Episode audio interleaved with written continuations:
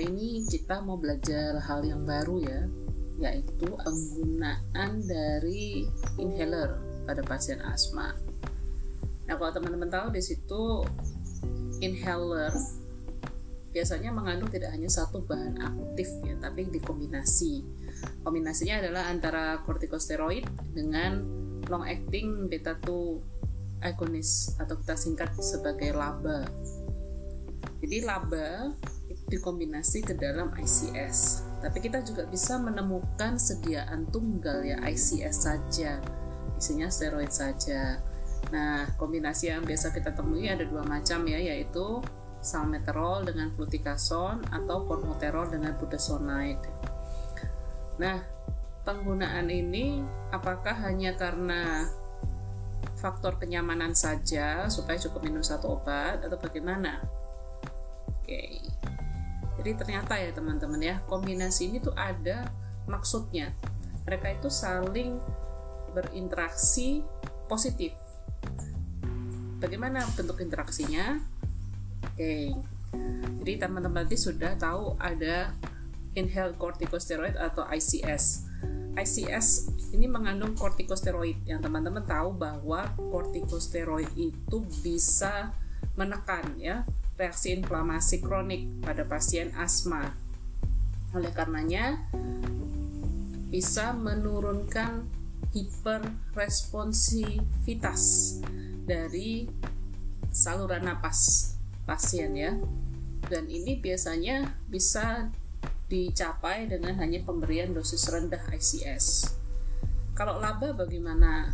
Sesuai dengan namanya ya, agonis beta 2 dengan aksi panjang maka dia bisa bereaksi pada berbagai macam aspek patofisiologi asma. Karena kita ingat ya, reseptor beta 2 itu dia punya beberapa lokasi. Oke, laba ini tentu saja dimaksudkan sebagai bronkodilator. Nah, dia eh, agonis beta 2 tadi.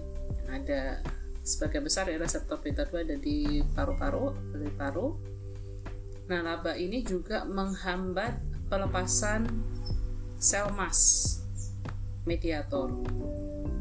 Dia juga menghambat eksudasi plasma dan juga bisa menurunkan aktivasi saraf sensorik.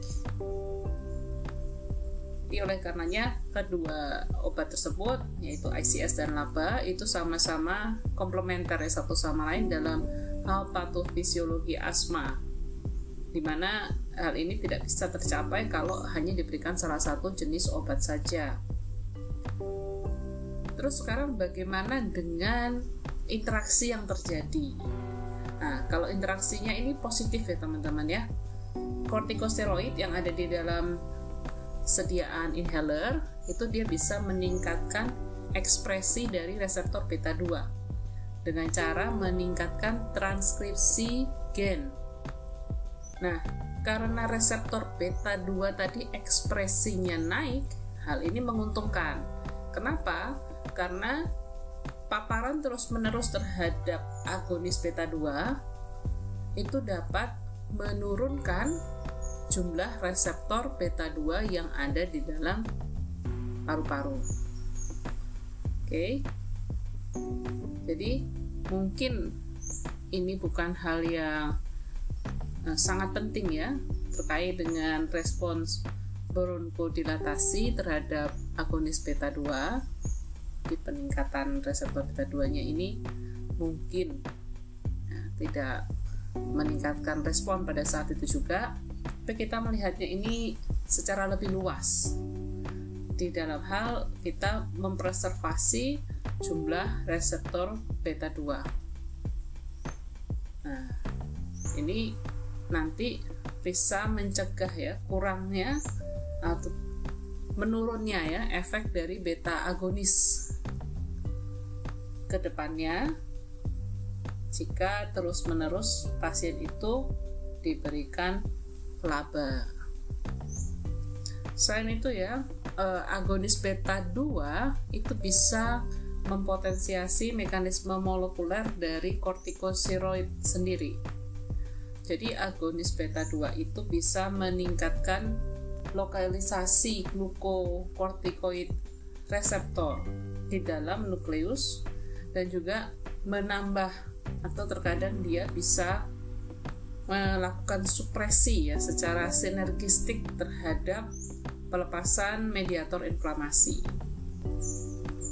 Jadi dia bisa meningkatkan tadi ya kalau glukokortikoid reseptornya itu terlokalisasi berarti kan glukokortikoid obatnya lebih cepat masuk gitu ya ke dalam nukleus lebih banyak masuknya.